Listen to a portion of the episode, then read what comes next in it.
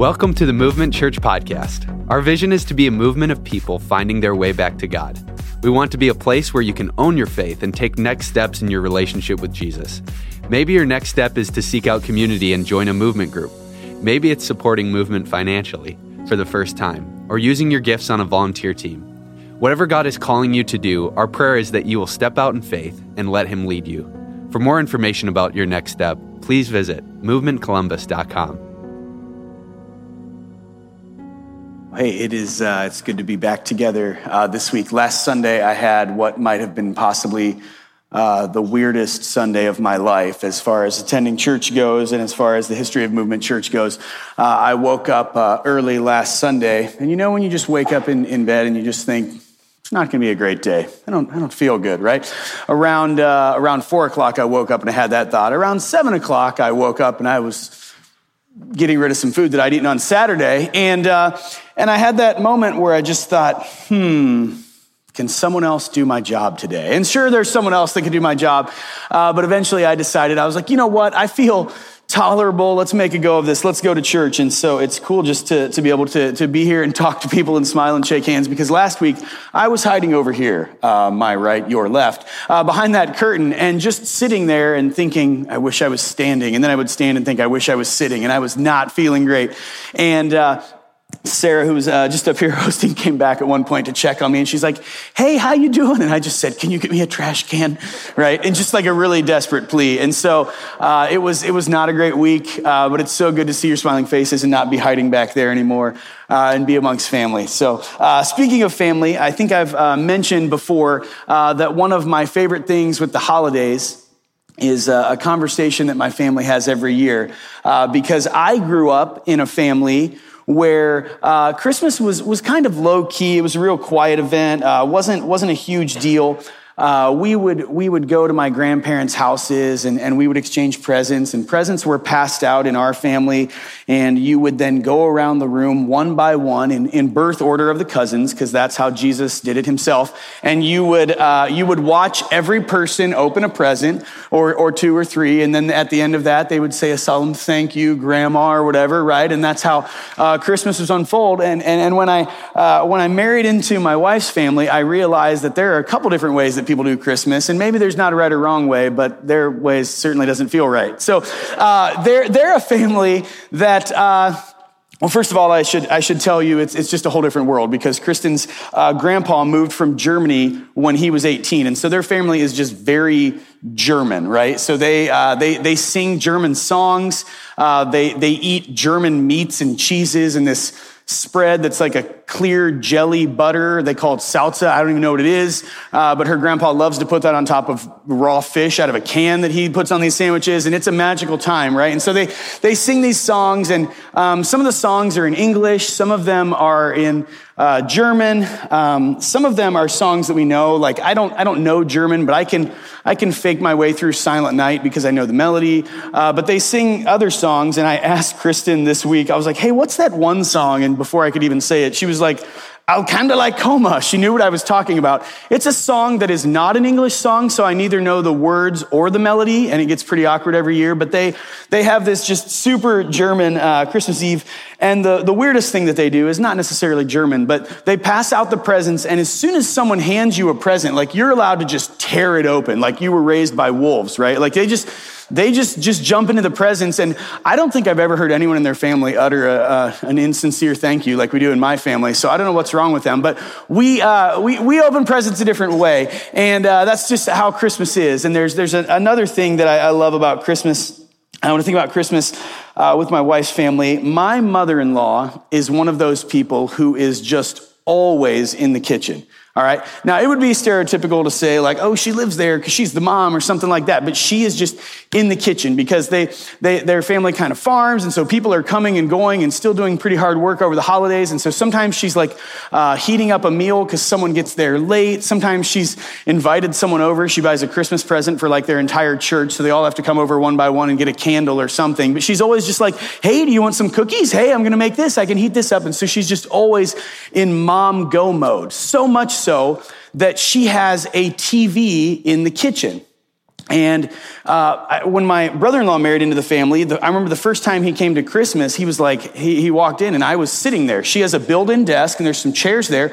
And if you want to talk to her, she's, she's just always in the kitchen. And so you have to sit at the desk and you just have to talk to her while she's doing her thing. And he, he commented, he's like, yeah, the first time I came, I thought that was a little weird. Now I know it's like the seat of honor in the family to sit and talk to her while she's, while she's cooking. And one of the other things that you get to do with her is that you get to watch Hallmark movies on her TV with her, right? And some of you are already laughing because you understand the, uh, the stereotype that is Hallmark movies. If you've never uh, seen a Hallmark movie, you have a better life than I do. But the Hallmark Channel uh, makes a bunch of original movies this time of year and shows some other leftover movies uh, this time of year. And it's, it's gotten to have a little bit of, uh, a little bit of a, a, subculture to it, right? You've probably seen those Facebook marketed shirts where people are like, this is my Hallmark movie watching sweatshirt or whatever. And there's, there's actually a podcast now where a bunch of dudes are watching every Hallmark movie and like debriefing and sharing their experience. Haven't got to check that one out, but I already know I like it if they're making fun of Hallmark movies. And so, um, there, there's just a certain mystique that goes with, uh, with, with Hallmark movies, but she loves these movies so much. And so I, I try to love her and I believe in the one flesh thing. She's my mom mom and I'm going to be on the team. But a couple years ago, you know, she would be like, isn't this great? And she looked at me and I, I just thought, I can't do it anymore. And I just had this moment where I was like, these movies are terrible and the plots are terrible and all the actors are weird people that used to be on shows but are now Christians and I can't take this anymore. The movies are so bad. And she just looked at me and she was like, what? You know, like she had this confused look. Um, and I'm not the only one that shares this opinion. I, I found some, some, uh, some memes some tweets that I found that will back up my my uh, my opinion. So maybe we can we can throw these up here. Here's one. Does every Hallmark Christmas movie have the same plot? Yes. Am I still going to watch them and act surprised when Susan falls in love with the small town banker who only wears sweaters instead of falling for the big city CEO? Yes. All right.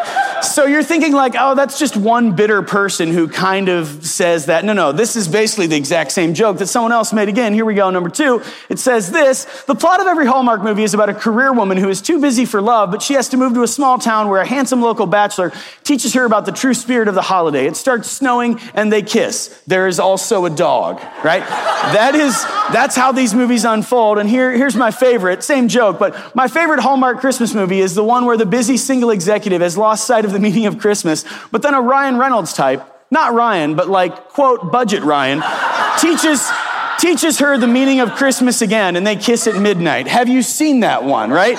So, this is a commonly held view of most people who understand plot and character development and things like story. And so, uh, I, have tried to enlighten my mother in law to this uh, concept, but she she loves these things, and it's it's funny because she's not faking it. She she put she she wore Christmas sweaters before anybody else wore Christmas sweaters, like matching turtlenecks, and she's in the kitchen and just loving it. And I am not making this up. She'll, she will look at me when these movies end because we're there for a couple days, and she'll she'll just say like, "Wasn't that great?" And, and I, I just want to say, no, but right. I have to, I have to say it is. And, and it, it's weird because she just, she just loves these movies and loves what they represent, loves what they stand for. And she just wants to celebrate this story. And she just wants everyone in the family to be as happy and love it as much as she is. And, and one time I said, uh, it's kind of like every movie's the same. And she's like, yeah, but it's, it's a good movie, isn't it? Right? It's like the same story that she wants to be told every time. And it's a story that she wants to hear over and over again. Now, we've been in a, a, series called Emmanuel, God with Us, and we've been looking these last couple weeks at the story that God wrote throughout history. We're a part of that story, and God is the author of that story, and we're living in kind of the, the middle of that story. We looked at the beginning of that story. Today, we're going to look at the end of that story. And I think sometimes, as people who celebrate Christmas, people uh, who do the holiday thing every year, and let's be honest, it starts earlier and earlier, and so it seems like we're talking about this story every year from like October to January. And sometimes we get weary or we get tired of talking about what God has written in history. And we get weary of talking about what God has done through Christmas. And so this year we wanted to, to pause and, and look at this thread because Emmanuel, God with us, is not just the Christmas story, as we've already said, but God being with us and God wanting to be with us, with you and I, is the narrative of the entire Bible and the narrative of all time. We know that God created us. God created Adam and Eve in the garden. And even though they chose their own way, God consistently has sought us out and wanted to be in relationship with us. God has wanted us to know his perfect love. And God has wanted us to rest in him for eternity. And so after talking about how Adam and Eve kind of walked away from that, but God didn't turn his back on them, last week we looked at the narrative of the Old Testament. We looked at some things that sometimes confuse us, some things that throw us off, the, the stories of, of sacrifices and all of the different things that we see in the Old Testament. But we said that the temple and the tabernacle point forward to what God wanted to do, and they point to the fact that God wants to be with us and be amongst us no matter where we are, no matter what's going on in our lives, no matter what phase we're in. We said the system of sacrifices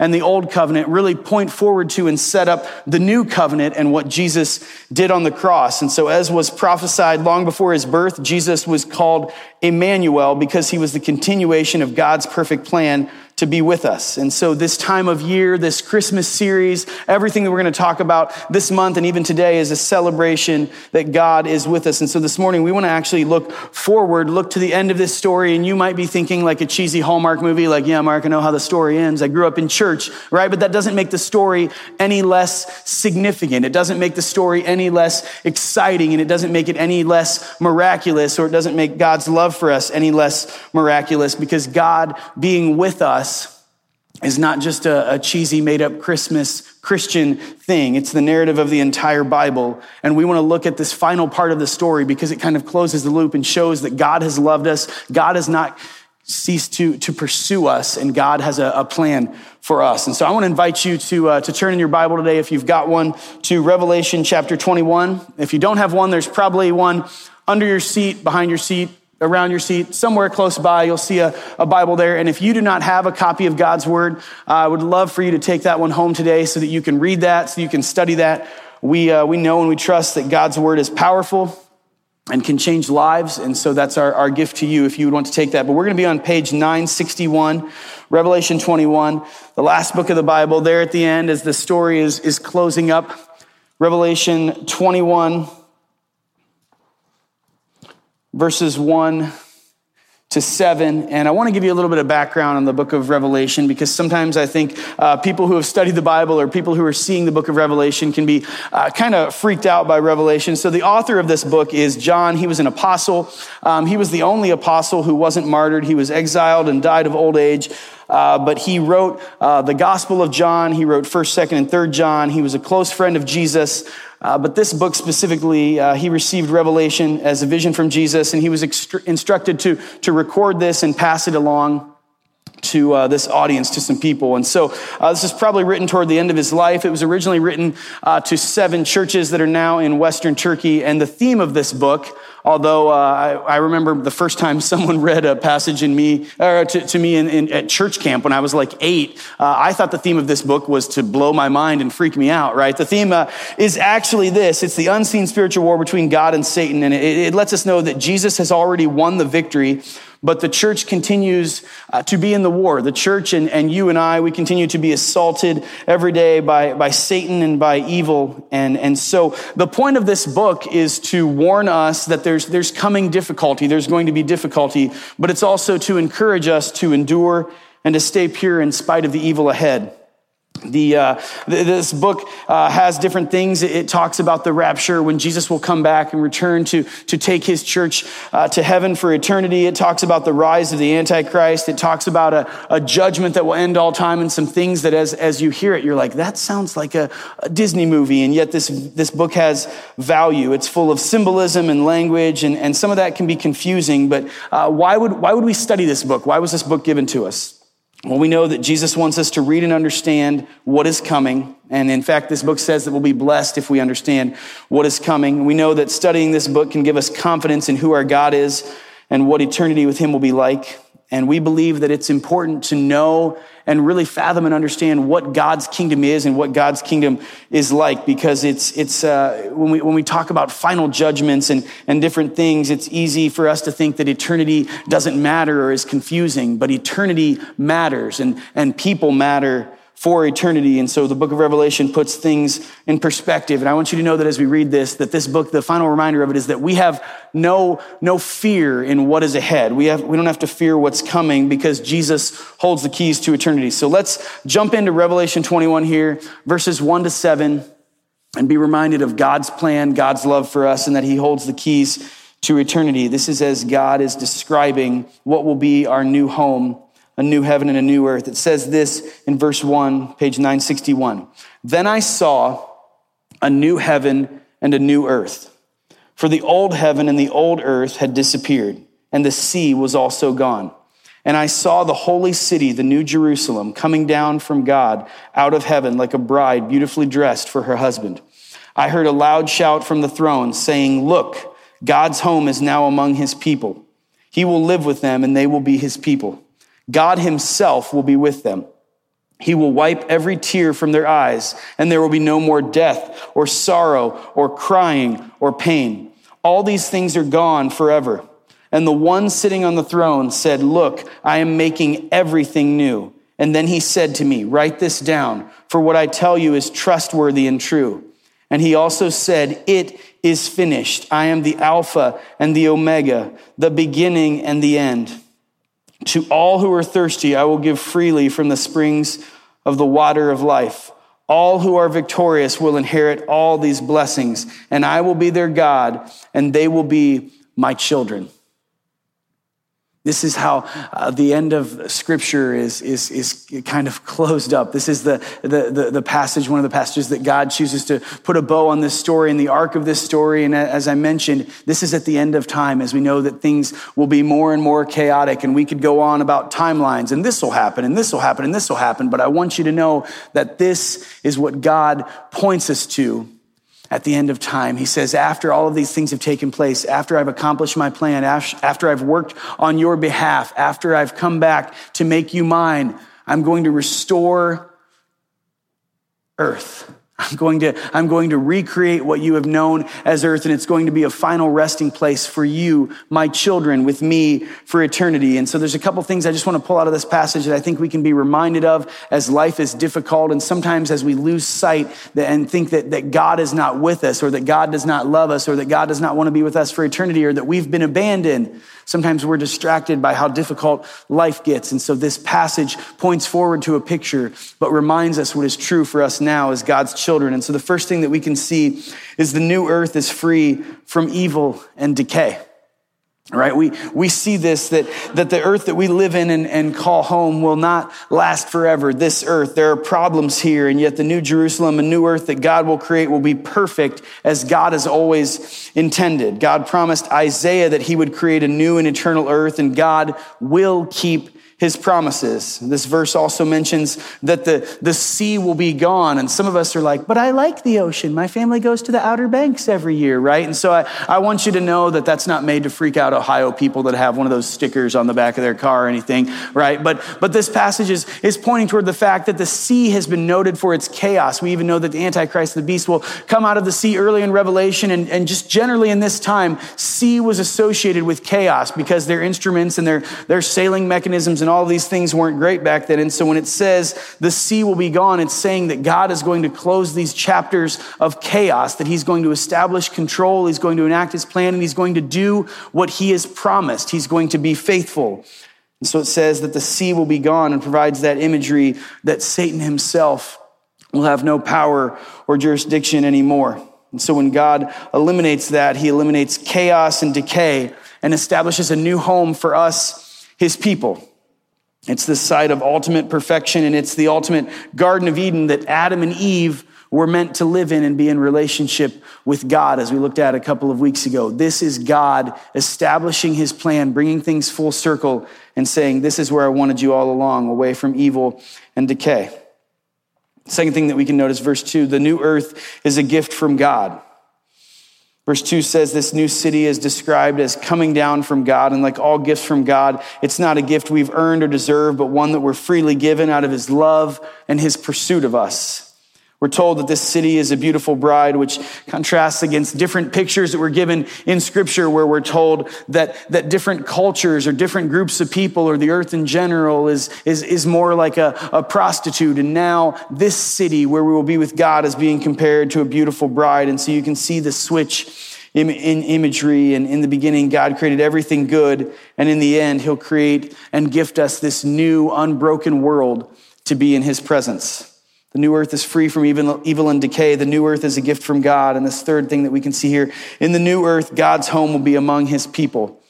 Verse 3 tells us that all the expectations and unmet longings of the Old and New Testament, all of the things that we have felt as we have pursued God, all of the things and the, the pain and the separation that we have known as we've lived on this earth, all of the promises that we've known in spite of that will finally be realized. So, ever since the sin of Adam and Eve, we've been separated from God.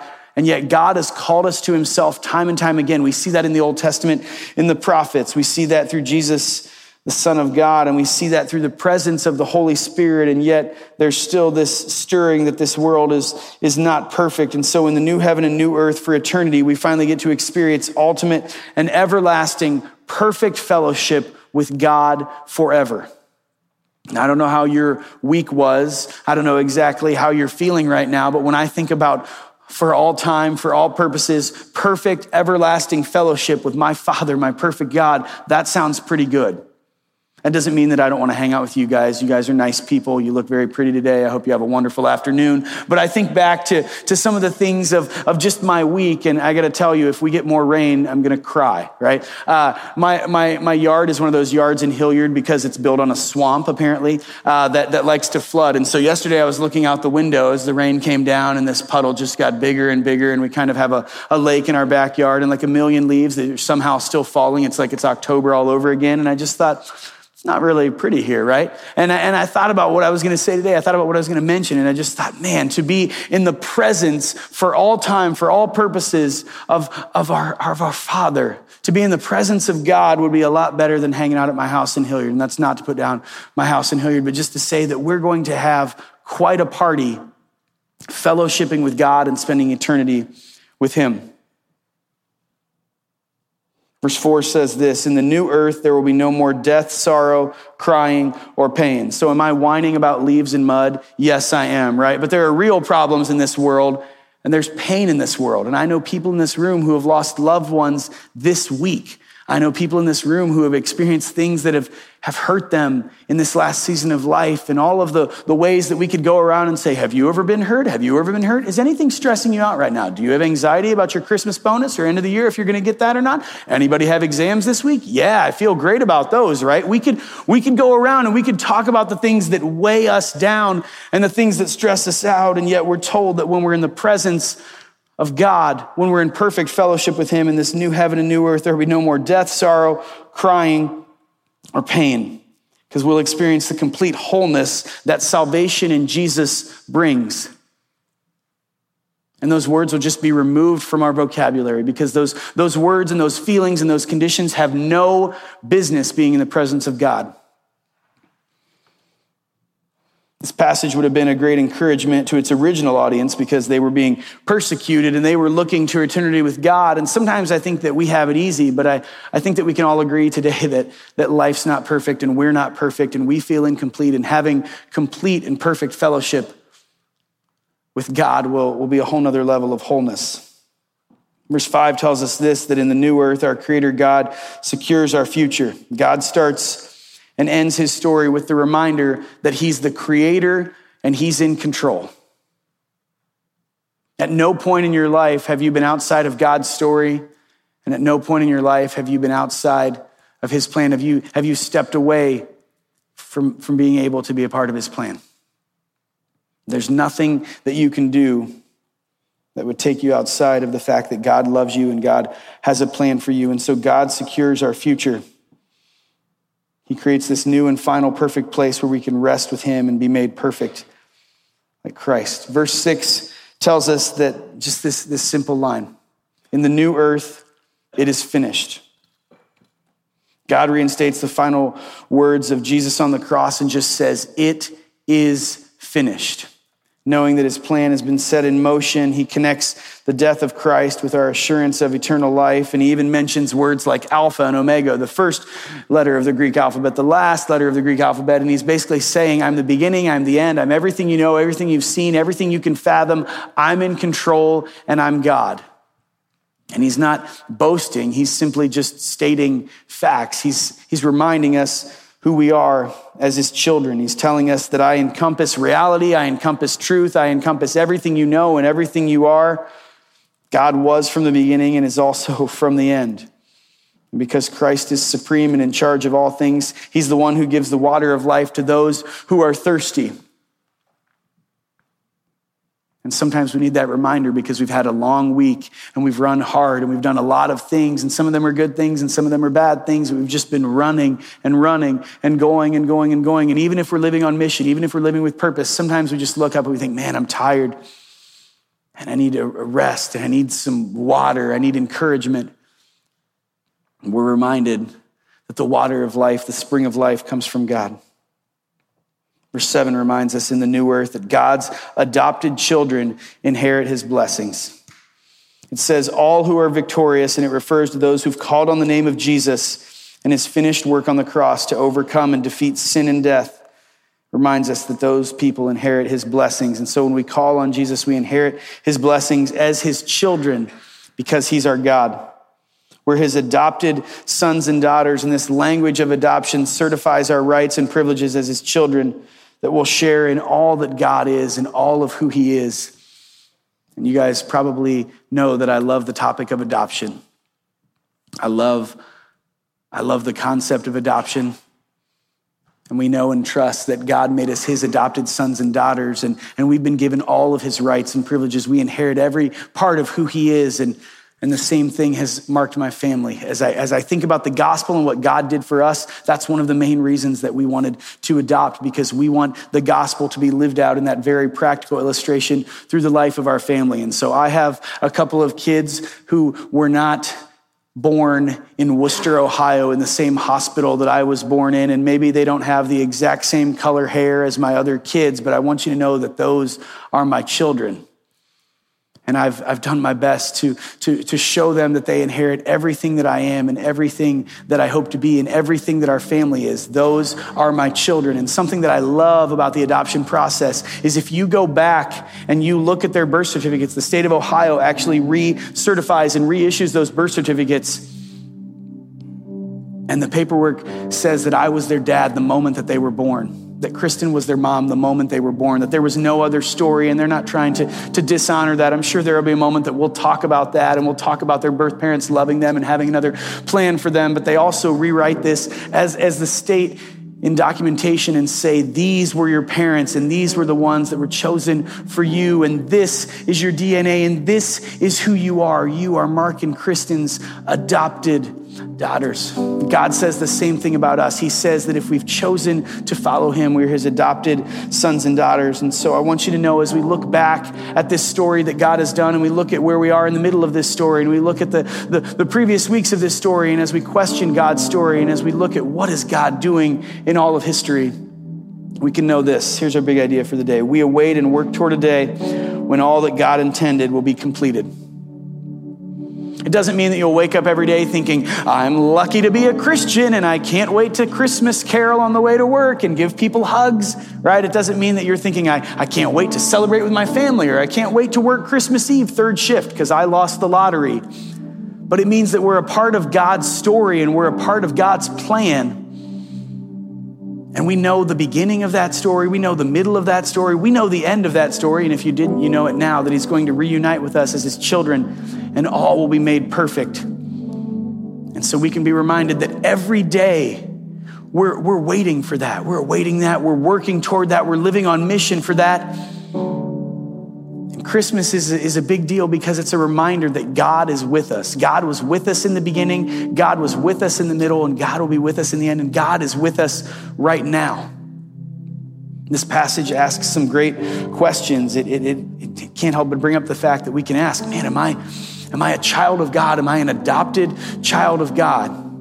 I've known pain. I've known a lot of the things that were mentioned in that passage. Am I an adopted child of God? Have I, have I been struggling to get by? Am I, do I feel like I'm drowning in that sea of chaos? And, and scripture tells us that Jesus is the answer to the hole in our hearts. He's aware of the chaos that we've put ourselves in. He's aware of the chaos that we live in. He's aware of the way that we feel and the, the pain and the fear that dominate our thoughts and our lives and the anxiety we have. And He's offering us hope.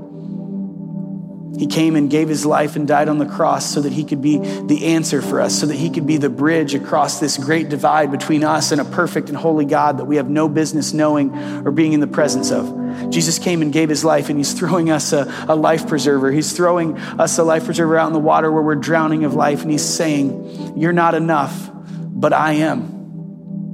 And so when we're aware that we're not enough, that we're incomplete, when we were able to say, You know what? I need the help of Jesus he says that is when I'll come into your life. That's when I'll come into your heart. That's when I'll give you hope. That's when I'll restore everything that's broken. And that's when you'll be my adopted child. That's when you'll be my son or daughter. And in the same way that Jesus gives his life and gave his life for us, we're able to live our lives to honor him. That's what this story about God being with us really means, is that God is with us as our Father and we can know and we can have assurance and we can trust that we're with Him. So I want to ask you that simple question. God is with us. Are you his adopted son or daughter this holiday season? Are you living like you're his adopted son or daughter? Have you been living with joy and purpose, knowing the beginning, middle, and end of this story? If maybe that's not the case, I want you to know that you can make a decision to trust Jesus and follow Jesus today, and we'll talk about that in a second. But we would love to talk to you more about how you can grab that life preserver, how you can take a step toward Jesus and say, Jesus, I am lost without you, and I need you. I want you. I want to live my life for you. Let's pray together. God, thank you that you have written history. Thank you that you have been with us for all time. And thank you that we get to celebrate that and be reminded of that at Christmas, Lord. But that is that's true on Easter and Flag Day and Thanksgiving and every other holiday. You are, Lord, you are you are never not with us. You have a plan for us. You love us. You pursue us, and you want to know us. And so, God, I pray that as a church this week we can rest in you I pray that as, uh, as we want to be moving to people finding our way back to God, I pray that we'll be aware of whatever that step is this week. For some of us, we need to take a first time step towards you. For others, we need to reestablish connection and relationship. And for others, we need to get serious about our commitment to live for you. And so, God, I pray that you will make that obvious to us. God, be with us now as we continue to worship, as we continue to praise you, and, and just be reminded of our purpose. Thank you for being with us this week. It's in your son's name I pray. Amen. Thanks for listening to the Movement Church podcast. Our vision is to be a movement of people finding their way back to God. We hope wherever you are, this message encouraged you to take your next step in your relationship with Jesus. For more information about Movement Church, including attending a worship experience, getting connected, or giving online, please visit movementcolumbus.com.